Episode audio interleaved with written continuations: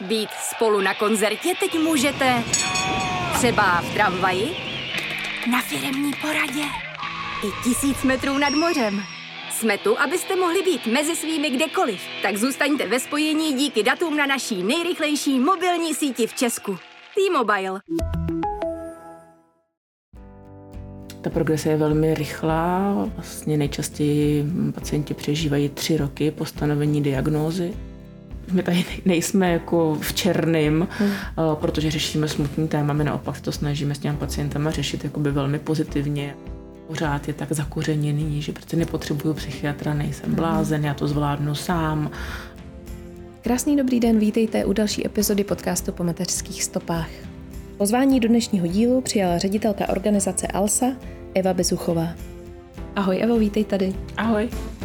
Oh,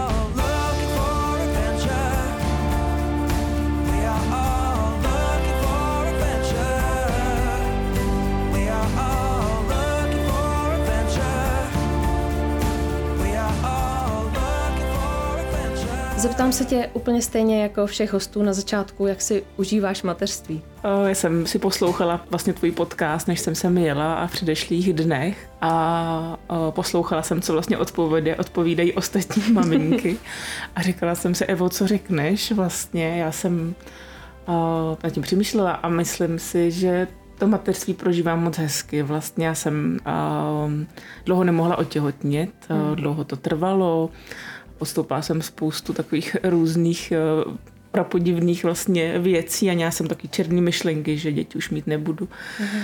A, takže dítě máme vlastně a zdraví a krásnou holčičku, takže já to užívám moc, eh, ale na druhou stranu eh, jsem to velmi chtěla skombinovat s prací a, a s nějakou svojí seberealizací.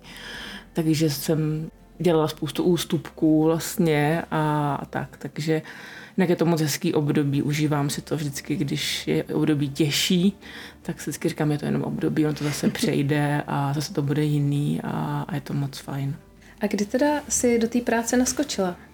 Já jsem z ní vlastně nevyskočila. Jo, takhle. Já jsem vlastně odešla z neurologické kliniky, kde pracuji a, a na mateřskou a vlastně měla jsem takovou myšlenku, že tak zhruba tři měsíce se mi to miminko narodí, že se tak jako všechno musí sednout a já si to s tím miminkem musím sednout, no a vlastně tři dny po porodu jsem si to mastila s kočárkem k nám do Alsy a byla jsem vlastně strašně ráda, že, že to takhle můžu mít, že tam můžu být s kočárkem, s miminkem a vlastně s tou svojí holčičkou jsem tam chodila rok s holkama na porady a pak už to teda nebylo možné, už, už moc rušila, tak jsme to zajistili vlastně jinak, abych mohla, a není to úplně často, kdy tam jsem, ale jsem, a, takže jsem nepřestala. No.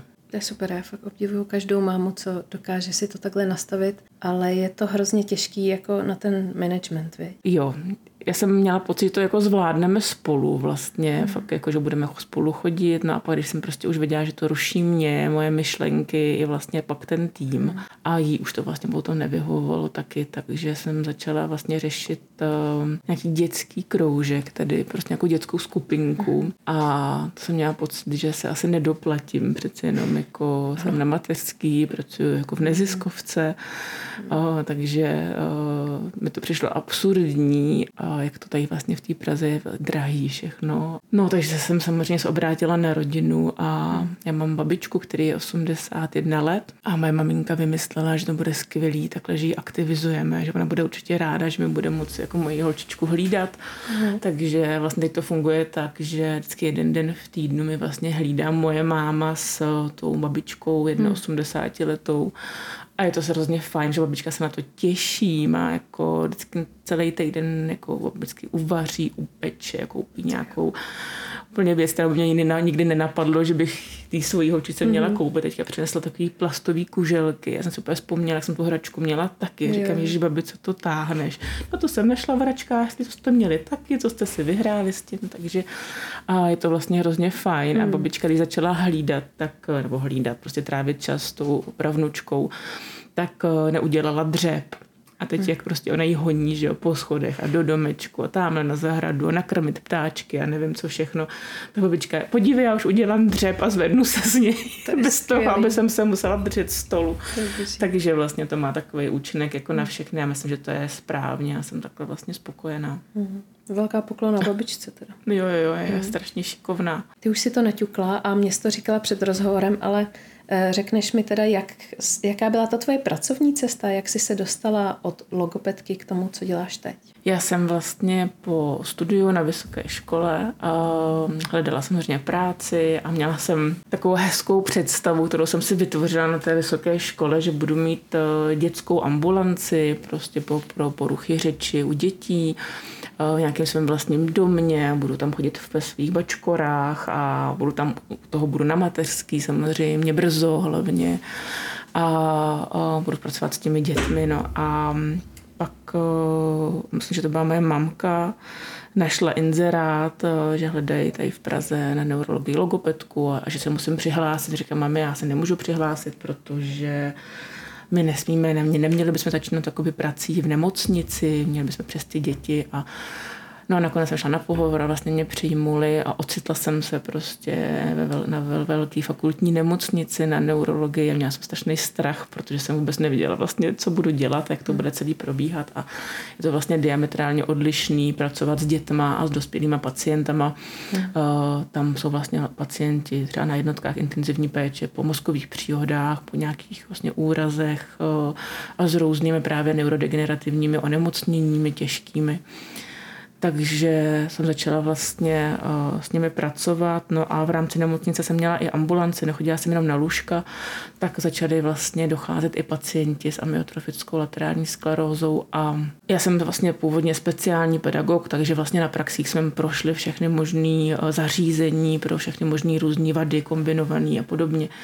A tady jsem teda měla jako pocit, že nedokážu vůbec nic a co mám dělat. Takhle dospělí pacienti, rychlá progrese nemoci a já je tady vyšetřuju na poruchu řeči a přišla jsem si vlastně trošku tak směšně. Takže jsem začala hledat, eh, jakou další podporu můžu vytvořit pro ty lidi, kteří chodí za mnou do té ambulance. No a zjistila jsem, že vlastně žádná podpora neexistuje, takže tam se to všechno nějak jako zlomilo. Jo. Pojďme teda teďka posluchačům vlastně říct, co to, to ALS je, pokud to někdo nezná, aby jsme jako věděli, o čem se bavíme.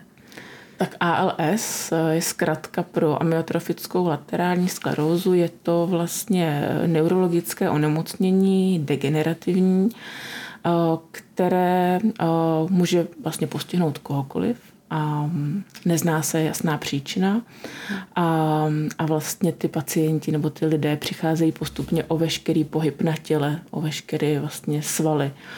A ta progrese je velmi rychlá, vlastně nejčastěji pacienti přežívají tři roky po stanovení diagnózy a vlastně postupně přicházejí o jemnou motoriku, o chůzi, o řeč, o polikání, o dýchání a vlastně většina těch pacientů komunikuje vlastně v pozdním stádiu toho onemocnění pouze očima. Hmm. Asi takový nejznámější eh, člověk, který vlastně trpěl tímto onemocněním, je Stephen Hawking ve světě. Ale ten teda přežil i ty, ty odhady toho, jak dlouho bude žít. Mm-hmm. Jo, jo, tak on měl asi možná trošku jinou formu, samozřejmě mm. neznáme úplný jako detaily, ale taky měl uh, skvělou péči um, a, a máme samozřejmě taky pacienty, kteří žijou mnohem déle než ty tři mm. roky, který jsem říkala, ale je to výjimka. Dobře, takže to, když to schrnu, tak prostě tělo odchází, mysl zůstává. Přesně tak, jako to ve většině případů to tak je že ten člověk je vlastně uvězněn ve svém vlastním těle s fungující hlavou. Vlastně my u těch pacientů řešíme ty jednotlivé symptomy té nemoci a většinou s tím člověkem vlastně pracuje víc terapeutů, to znamená jako logoped, fyzioterapeut, ergoterapeut a každý má vlastně na starosti část toho nemocnění a každý z nich má prostě nějaké techniky, čím vlastně dokáže tu nemoc trošku zastavit a zlepšit kvalitu života. A vlastně to, co víme, to, co je jako známe, je, že pokud ten člověk má dobrou rehabilitaci, právě dobrou tady tu péči, tak vlastně tam prodlužujeme život těch pacientů o dva roky. Hmm. Což vlastně v současné době, a to jsme neřekli, ta nemoc je nevyléčitelná a neexistuje na ní žádný jakoby, lék, který by tu nemoc vlastně nějak zvláště zastavil. Takže máme tu, máme tu rehabilitaci.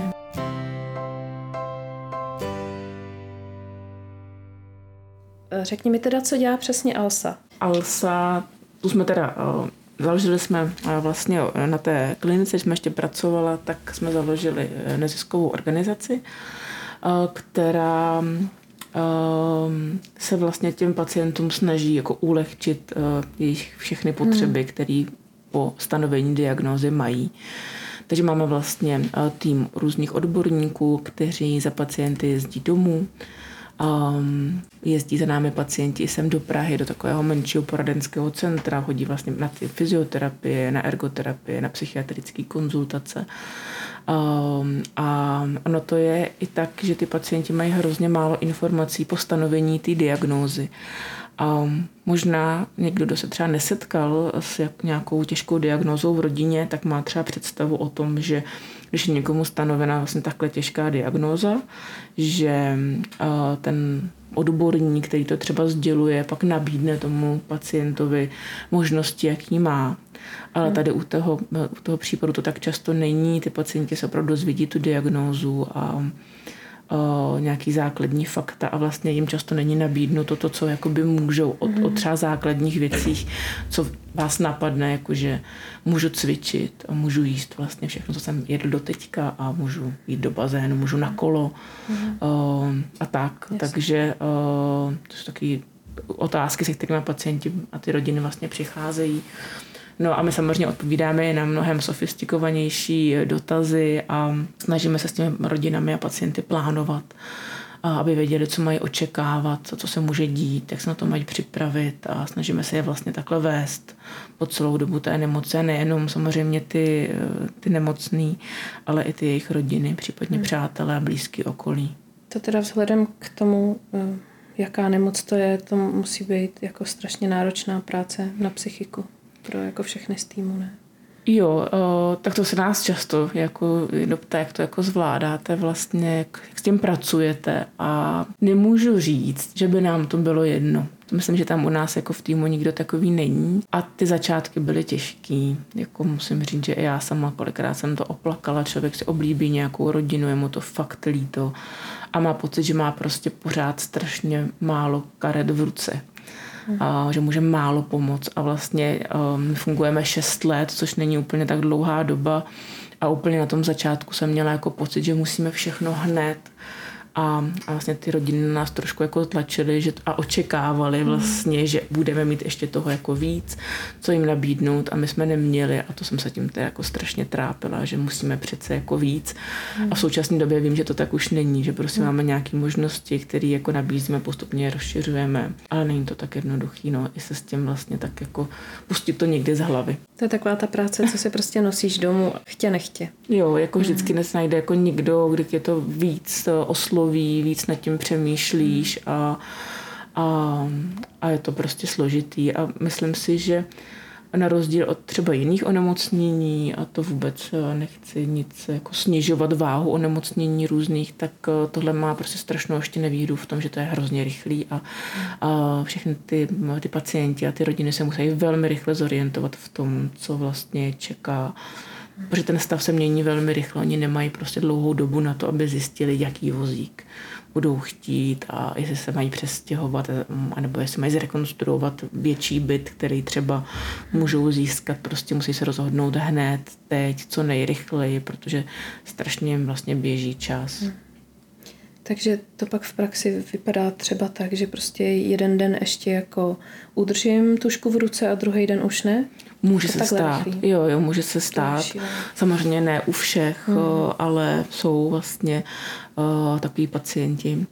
Uh, velmi často to třeba bývá s poruchou polikání, kdy uh, oni vlastně jsou schopni polikat potom třeba už jenom nějaké konzistence, jogurty a taký měkčí potraviny a pak najednou ze dne na den vlastně přijdou, jenom, přijdou úplně o tu možnost hmm. jakoby polknout a nepolknou už ani sliny.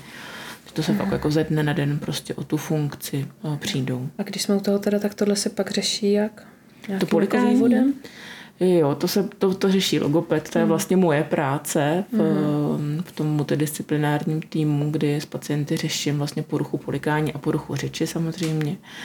A řeší se to uh, takzvaným PEGem, mm. takovou hadičkou, která se vlastně dává do břicha a tím se vlastně podává potom výživa a, což je jako velký téma, protože mnoho lidí má samozřejmě radost z jídla a nikdo se nechceme vzdát dobrýho jídla a, a tak, takže uh, je to pro ně těžké se smířit s tím, že by měli přijímat jako stravu hadičku a velmi to oddalují a pak z toho samozřejmě jsou jako nějaký další uh, problémy, které z toho plynou, z toho oddalování a takhle se to řeší. No. Tam potom fakt se nemůžou polikat ani sliny, takže ten člověk hodně sliní, je zahleněný a vlastně spoustu dalších komplikací s tím spojeným. Nemůže vykašlat, třeba zakašlat. Plně děsivý, když člověk ví, že to fakt může postihnout kohokoliv kdykoliv. Jo, je to tak, no. Tam vlastně není jako žádná prevence. Hmm. Hodně lidí taky ptá, jestli nějaká prevence, jestli tak.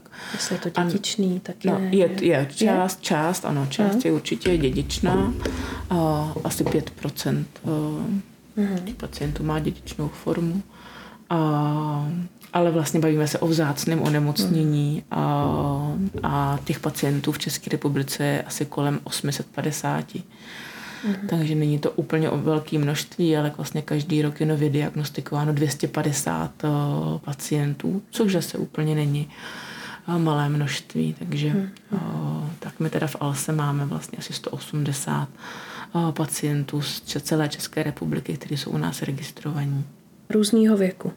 Jo, jo, je to různý věk, vlastně jako statisticky, když se podíváme do nějaké literatury na internet, tak nejčastěji vlastně ta nemoc postihuje muže kolem 50 let věku, ale máme pacienty, kterým je 25 let, 20 až prostě přes 90, takže je to různý věk, ale máme opravdu častěji muže.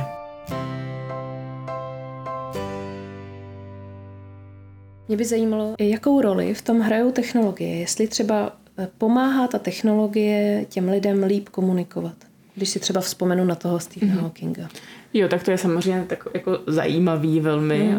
téma, protože ano, vlastně postupně, jak ty pacienti přicházejí o srozumitelnou řeč, tak vlastně řešíme různé kompenzační strategie pro to, aby mohli komunikovat i se svým partnerem doma. Takže začínáme třeba tablety, kde vlastně jsou programy, které mají hlasový výstup.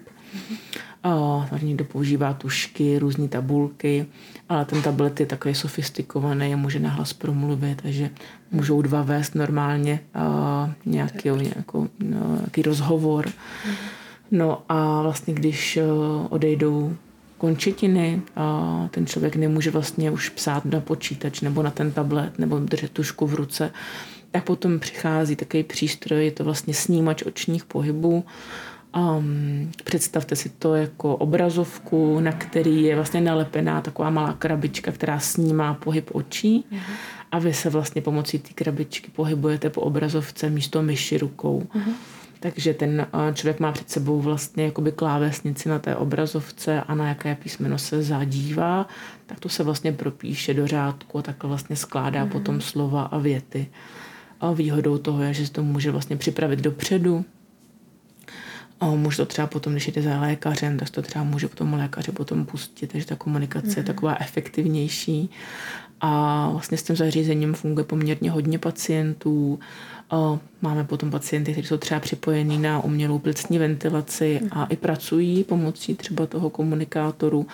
Můžou se vlastně připojit na sociální sítě, do e-mailů, takže vlastně tím nestrácejí kontakt s okolím, pokud byli zvyklí na takový kontakt. Takže je to moc fajn, že takovou možnost eh, mají. A je to vlastně tak, že tady s tím komunikátorem můžete být ale spíš doma, protože ještě ta technologie nepostoupila úplně tak hodně eh, daleko, aby vlastně ten komunikátor mohli mít i venku, protože tam je eh, prudčí sluníčko a mm-hmm. je to, ty, ty oči se snímají mnohem hůř. A pak zároveň, a to je, uh, s čím teď to hodně řešíme, bojujeme s tím, že neexistuje pořád pořádný jakoby držáky na ten vozík, který by drželi ten komunikátor. Mm-hmm. To představte, že sedíte jako na vozíku nebo na židli, před váma nějaký tablet nebo počítač a ten musí být prostě připnutý na nějaký tyčce, která ten komunikátor drží. A ta pomůcka samostatně je jako velmi drahá, přispívá na ní úřad práce, takže pacienti jakoby na něj nárok mají, většinou ho získají, nebo my máme v půjčovně pomůcek spoustu těch přístrojů, ale vlastně neexistuje žádný univerzální jakoby držák, který by ten komunikátor držel, je. aby ty lidi mohli pohodlně vyjet ven. Což mi přijde, že ve 21. století je hrozně jako zvláštní. No, takže to je téma zase, který jako řešíme, protože ty lidi potom nemůžou pořádně do té společnosti ven, jedou třeba bez toho komunikátoru a když se představte, že nemůžete mluvit, nehýbete rukama ani nohama, tak se vůbec nedomluvíte prostě s tou rodinou na ničem. A je to potom složitý vlastně ven, být venku. Tak třeba nás poslouchá někdo, kdo, kdo to změní. Kdo začne na domácí 3D tiskárně nebo, nebo svářeč nějaký, co vymyslí perfektní, pevný držák, to by bylo perfektní, jako to by, myslím, ten člověk udělal radost spoustě lidí, kteří to řeší. Když jsem mluvila o těch teda různých pomůckách, tak eh, tohle mi přijde hrozně zajímavý. Máte tam ještě něco, co by se nám takhle slovy jako dokázala popsat? Tohle to jako nejčastěji, protože hmm. samozřejmě ta komunikace je, je složitá a všichni chtějí komunikovat. Hmm. Pak máme takový přístroj, který pomáhá s kašlem, uh, což mm-hmm. zajímavý a myslím si, že vlastně ta polikací funkce, taková funkce, že si to nikdo neumíme představit, že najednou jo. přestaneme polikat. Umíte si představit, že nemáte ruku nebo nohu, nebo já nevím. A, Takhle, od té doby, co jsi řekla to o tom nepolikání slin, tak já teďka eh, jakoby vnímám každou slinu, co polknu, jo? takže Jakoby, to, neumím si to představit. No je to taková tak úplně tak běžný prostě no, vlastně no. takový úkon, který se ani neuvědomujeme. No a ty pacienti vlastně přestávají, nebo ty lidé přestávají polikat sliny, jsou zahlenění, nebo jim vytékají ty sliny ven a vlastně přijdou i o kašel. Takže vlastně ne, um, jak se vlastně mění ty polikací funkce, to znamená, že může třeba slina, tekutina nebo jídlo těm lidem vlastně zatýkat do dýchacích cest a to potom může vytvořit zápal plic.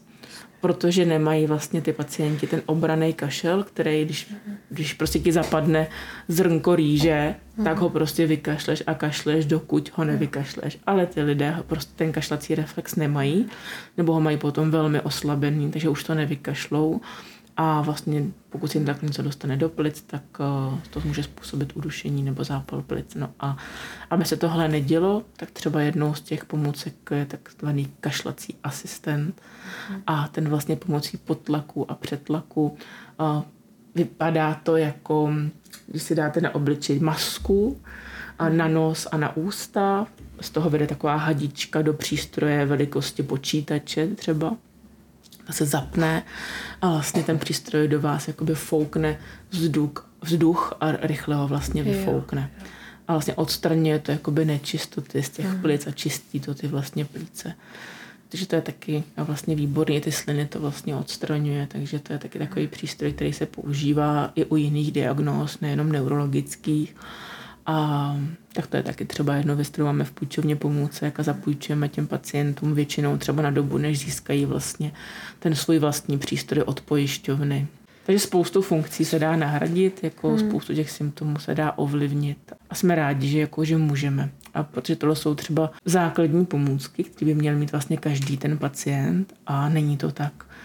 Um, přijdou ty rodiny, nevědí vlastně vůbec nic, co by mohli, co by měli. Uh, a je jako diametrální rozdíl mezi tím, než budete prostě slintat uh, nezastavitelně do ubrousku, než budete mít prostě přístroj, který to všechno odstraní a vlastně se budete cítit mnohem komfortněji. Takže ty se vlastně věnuješ v rámci té poradenské činnosti těm klientům, že jim řekneš, na co všechno mají nárok, kde o to požádat a tak dál? Přesně jako, tak. Nevedeš je. Jo, jo, přesně Super. tak. Jakože tohle dělám vlastně v rámci jakoby svý profese a takhle to má vlastně každý ten terapeut, každý má takovýhle mm. nějaký udělátko, který může doporučit a který vlastně uh, může zásadně ovlivnit vlastně eh, život a stav toho pacienta. Takže tohle to mhm. vlastně to, co děláme a děláme to nejenom jako na místě eh, v naší poradně, ale i to vozíme vlastně těm lidem domů. Mm-hmm. Takže tak máme vlastně uh, různě v krajích kolegyně, my říkáme jim koordinátorky, oni mají vždycky na starosti ten, ten svůj kraj a ty pacienty v tom kraji a vlastně přes ně potom posíláme třeba pomůcky oni potom ty pomůcky chodí ukazovat těm lidem, do těch, uh, těm pacientům do těch uh, domovů a takže uh, se většinou dostanou ty pomůcky k něm velmi rychle. Kromě těch pomůcek tam bude asi hrozně důležitý těm pacientům pomáhat asi po té psychické stránce, že? No, většinou to probíhá tak, že ty rodiny se vlastně u nás jako zaregistrují hmm. a s nějakým požadavkem něco po nás chtějí a objednají si na takzvanou obecnou konzultaci, tomu říkáme, kde se jim vlastně tak jako snažíme globálně říct obecné informace, oni se potom z toho vyberou to, co je vlastně nejvíc zajímá. A vlastně jako ve většině případů nabízíme, vlastně máme psychiatričku skvělou v našem uh, týmu i psycholožku a nabízíme vlastně na začátku ty konzultace a to je jako velký boj. Uh, mám pocit, že pořád je tak zakořeněný, že protože nepotřebuju psychiatra, nejsem blázen, já to zvládnu sám. Uh, až, až budu cítit, že to jako, jde, jako je to horší, tak já si řeknu a přitom jako toho hrozně ulehčí to moc se s někým takovým jako sdílet a nechat se vést a, a vlastně říct některé věci nahlas. Um, ale pořád to je tak, že těch pacientů ty konzultace využívá jako malé množství, než by, než by vlastně mohlo. Hmm. A není to třeba i tím, že si v tu chvíli ty lidi jako ještě nechtějí připouštět, že že je to jako tak jasně daný, prostě ta diagnóza. Doufají, že oni určitě, jako budou jiný případ. Určitě je to strašný stres, hmm. vůbec to to oznámení ty diagnózy, ta bezmoc toho, že není žádný lék, že je třeba málo, málo dostupných jako výzkumů v České republice, kam by se mohli zařadit třeba nějak, na nějakou látku, která by zpomalovala průběh toho onemocnění. To jsou vlastně první věci, které se řeší. takže jo, no. Um, já jsem četla, že vy jste dokonce dělali nějaký časozběrný film Jmenuje se Naděje do konce. Mm-hmm, Naděje až do konce. Naděje mm-hmm. až do konce. Eh, řekneš nám, o čem to je a kde to můžeme vidět? Naděje až do konce je dokument, je časozběrný, který jsme točili vlastně poslední vlastně pět let, čtyři roky a rok se dával mm-hmm. dohromady a vlastně měl premiéru loni na Mezinárodním filmovém festivalu v Karlových mm-hmm. Varech. A Sledovali jsme vlastně čtyři pacienty a jejich rodiny z různých krajů, různě věkově, s různým zázemím, jak se vlastně perou, jak prožívají vlastně období toho onemocnění. A měla teď vlastně premiéru v české televizi v červnu. A teď myslím si, že je dostupný na i vysílání české televize. A bylo to vlastně hrozně zajímavé točit eh, celý ten dokument a být toho součástí. My jsme chtěli ukázat tu nemoc takovou, jaká je. O, myslím si, že to téma je jako velmi široký, že to není jako jenom to, co řeší pacienti s ALS, takhle vzácným onemocněním, máš tam určitě jako najdou i ostatní, co prožívají prostě nějaký těžký chvíle a ale aby to nevyznělo jako nedívejte se na to, je to smutný, tak tak to úplně není. Je tam vlastně jako spoustu humorných eh, chvil, je tam spoustu nadsázky a vlastně jeden z těch hlavních protagonistů, Vladimír Mikuláš, což je taková naše zpřízněná duše se svojí manželkou Denisou mají dvojčata ještě. Uh, myslím, že teď sedmiletý nebo osmiletý už jsou velký kluci, tak uh, hodně jako prová, provázejí vlastně tou nemocí v tom dokumentu, je tam vlastně všechno vidět uh, opravdu takový, jaký je a Vladimír má i svůj takový specifický humor, takže a je to chvilkama velmi zábavný. Když jsme u těch příběhů, tak mm, máš třeba, pamatuješ si nějaký příběh, který tě mile překvapil, třeba v tom průběhu, že si čekala, že to bude rychlejší, jo, pacienta, třeba který se ti nějak vydal pod kůži, nebo že to bral mnohem líp, než na začátku to vypadalo? Já myslím, že jako obecně ten začátek vypadá tak jako dramaticky, pak mm. se vlastně um, tak ta psychika celá tak stabilizuje a a mnoho těch lidí to o tom bere mnohem líp, než na začátku to mm. vypadá. A já si pamatuju spoustu těch svých úplně jako prvních pacientů. Hmm. A to pro mě bylo vlastně jako nejtěžší období to s něma prožívat. To bylo tak jako hodně na blízko. Ještě jsem neměla vůbec nic v rukách, co, čím bych jim mohla pomoct. A vlastně nejvíc, jak jsem prožívala příběh jednoho pacienta z Plzně, z Plzeňska, a kteří nám pomáhali vlastně i celkově jako ukázat vůbec to onemocnění, nechali se poprvé vlastně nafotit na naše stránky, na naše materiály. Tak to bylo pro nás jako velký, že jsme přesvědčili, že nám chtěli jako pomoct a ten pacient se jmenoval Petr, už není mezi námi, ale byl to tak strašně hodný člověk, jeho vlastně žena a rodina a byl strašně jako pozitivní a tak jako naladění a taky bylo to hrozně hezký období vlastně s nima a, a dlouhý, protože uh, žil uh, poměrně dlouho, není to tak dlouho, co odešel.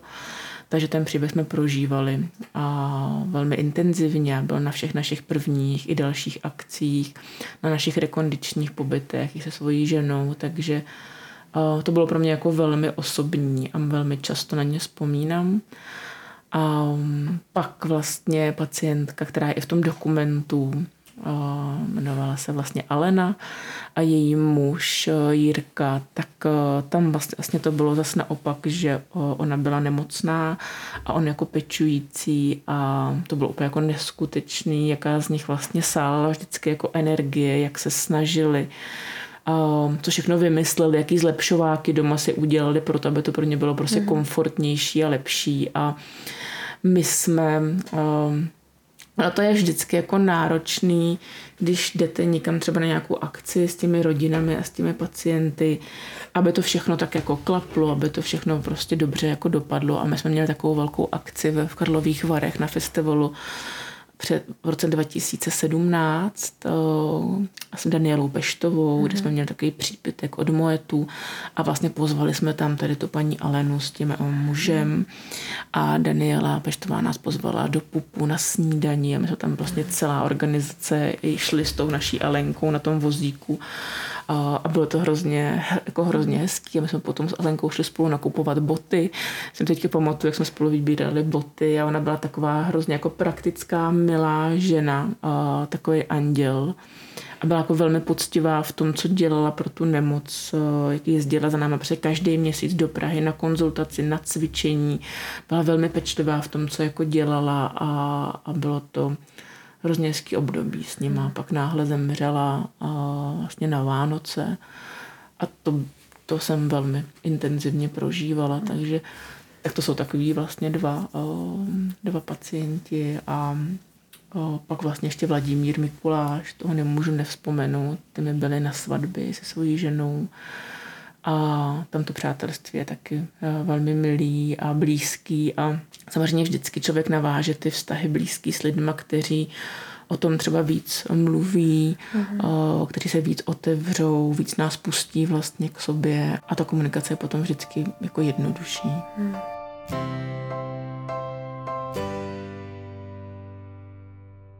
Když o tom takhle mluvíš, tak uh, asi to, jak se, nejenom to, jak k tomu přistupuje pacient, ale i to, jak k tomu přistupuje to okolí a partneři, je hrozně důležitý, že? Abych řekla, že zásadně hmm. důležitý, že jako pokud uh, ten nemocný člověk nemá oporu v té rodině, to vždycky je mnohem jako horší průběh a hůř to vlastně nese a je to mnohem složitější vlastně všechno. A stává se to? Stává se to. Máme samozřejmě eh, pacienty, kteří nemají žádný rodinný zázemí je vlastně velmi složitý se o toho člověka jakoby postarat.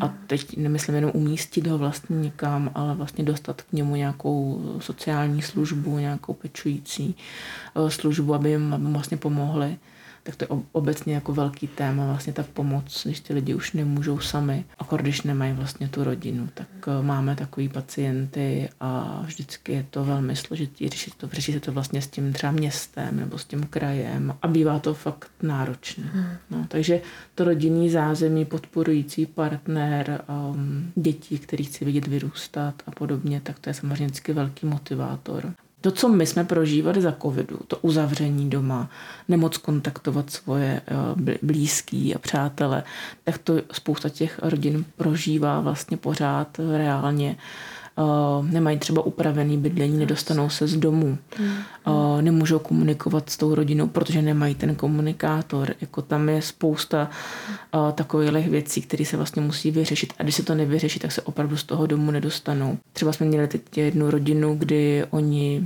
řeknu tak, jako uvízli ve svém bytě, protože se nedostali vlastně s větším vozíkem a s ventilátorem do výtahu a vlastně kdykoliv potřebovali k lékaři, tak je nosili hasiči. Takže vlastně úplně jako nereální, že by jenom si vozíkem vyjeli kolem domu na procházku. Takže vlastně ten pán byl pořád zavřený doma. A už se s tím vlastně nedalo skoro nic dělat. Že ta nemoc byla pokročila a ne, vlastně ne, nešlo to jinak udělat. Ale tohle je vlastně to všechno, co řešíme dopředu, prostě, aby bylo bezbariérový bydlení, aby se ty lidi dostali do vany, aby se dostali z toho domu, aby mohli komunikovat. Mm. A je to složitý a řešit to vlastně rychle, třeba v jednom roce se to všechno vlastně semele. No a to financování toho, ty jsi zmiňovala něco, že se dává něco zažádat, ale furt je tam spousta položek, který nikdo nezaplatí, ne? Tak uh, nejhorší je vlastně, že ty lidi přijdou skoro o veškerý příjem. Hmm. Ten většinou ten muž vlastně přestane pracovat, uh, žena se začne starat, třeba částečně ještě dochází do práce, takže tam se ty finance řeší jako velmi rychle. Uh, co teda se bude dít. A pak samozřejmě přichází všechny ty pomůcky a udělátka, které se doma musí prostě rychle udělat. Tak samozřejmě zdravotní pomůcky, kompenzační pomůcky hradí pojišťovna. A většinu těch pomůcek jsou dostupný. Na druhou stranu, pokud máme člověka, který potřebuje rychle ten vozík, tak čekací doba na vozík elektrický je třeba přes půl roku. A ještě tak, že ten člověk to vlastně dostane jako ne v plný výbavě, hmm. jednoduše řečeno, ale třeba jenom část toho, co potřebuje a zbytek se musí odvolávat, takže to se vlastně prodlužuje celý to jednání s tou zdravotní pojišťovnou, nebo to potom musí dokoupit, nebo žádat nějakou nadaci a to prostě všechno strašně prodlužuje ten čas, kdy ten člověk by se prostě měl by se sednout na svůj vozík, který potřebuje, který mu je vyhovující a mohl trávit mm. nějaký prostě uh, hezký čas se svojí rodinou a s tím tak, jak by mm. si to prostě přál a ne, aby řešil tamhle odvolání, tamhle žádost prostě nadaci a vlastně všechno to, co potom ještě víc komplikuje ten psychický stav, hlavně těch hmm. rodin a těch, těch pacientů. A pak samozřejmě taky ty úpravy bytů, jakože třeba zvedací systémy, které jsou ve stropě, vlastně hmm. vezou ty pacienty přes celý byt, třeba z postele do vany, hmm. nebo plošiny, výtahy, tak to vlastně na to přispívá úřad práce. No, ale tak je to vlastně jako složitý, je, ty finance určitě nestačí, ještě to prostě není to rychlý. Hmm. A nemoc rychlá je. A nemoc rychlá hmm. je, no. Takže vlastně tohle my jako organizace vlastně se snažíme co nejrychleji s těma pacientama jakoby vyřešit hmm. a najít ty cesty tak, aby to bylo co nejjednodušší. Hmm. Ne vždycky se to prostě povede, ne vždycky ten čas je, a nebo ty možnosti, ale děláme, co umíme. No. A k tomu samozřejmě eh, se snažíme jednat s ministerstvem zdravotnictví, se sociálníma službama, vlastně s paliativní péči a podobně, aby se všechny ty oblasti prostě změnily a zlepšily ku prospěchu těch pacientů. Vy už musíte po těch šesti letech vědět zhruba třeba, kdy jsou jaký milníky, co se tomu člověku děje, nebo je to u každého jako jinak? My to zhruba víme, že ta hmm. nemoc má vlastně tři formy a hmm. každá ta forma běží trošku jinak. Jedna postihuje hned končetiny, uh-huh. druhá postihuje hlavně hned vlastně řeč a to polikání a třetí hned dýchání. Uh-huh. Takže my zhruba jakoby víme, jaký scénář by to asi jakoby mohlo mít uh-huh. a podle toho se ty pacienty ty rodiny vlastně snažíme uh, připravit. Na druhou stranu a každému to období vždycky trvá různě jako dlouho, takže není snad pacient, který by byl podobný jinému. Takže takže nejsou to tabulky, jako že hele, tady už si sám na záchod nesednete. Ne, ne, ne, nejde to vlastně takový to, kolik mám času. Uh-huh. Kolik mám času, než si sednu na vozík. Uh-huh. Tak to nedokážeme vlastně nikdy říct. Až třeba v průběhu, když s tím, když jsme s tím člověkem potom třeba v intenzivní kontaktu, třeba chodí pravidelně k nám na fyzioterapii, cvičit třeba každý týden, je, je fakt jako intenzivně v kontaktu, tak už dokážeme trošku jakoby předvídat a jak si toho člověka jakoby vedeme, tak ho dokážeme mnohem líp samozřejmě připravovat mm. a mnohem líp reagovat, než když jsou ty konzultace třeba na dálku nebo nechodí k nám mm. přímo cvičit, takže to pak je komplikovanější. Takže to, a to samozřejmě jsou taky první otázky, co ten člověk jako přijde, kolik mám času, mm. jak dlouho to bude trvat a pak samozřejmě jako velmi často se ptají na eutanázi a na co zemřou. Hmm. To takové jako velmi časté první otázky. Ty jsi zmiňovala humor, když jsme se bavili o tom filmu a o těch teda pacientech, který, který to berou s nadhledem. Vnímáš, že si jako dokážou ty lidi sami ze sebe dělat srandu nebo z té situace, jak je občas vlastně absurdní a, a že je to drží trošku víc nad vodou? Jo, velmi. Já mhm. myslím si, že to, že, to, že uh, vlastně pořád jsme lidi a pořád vlastně řešíme i běžný život, běžný vlastně situace.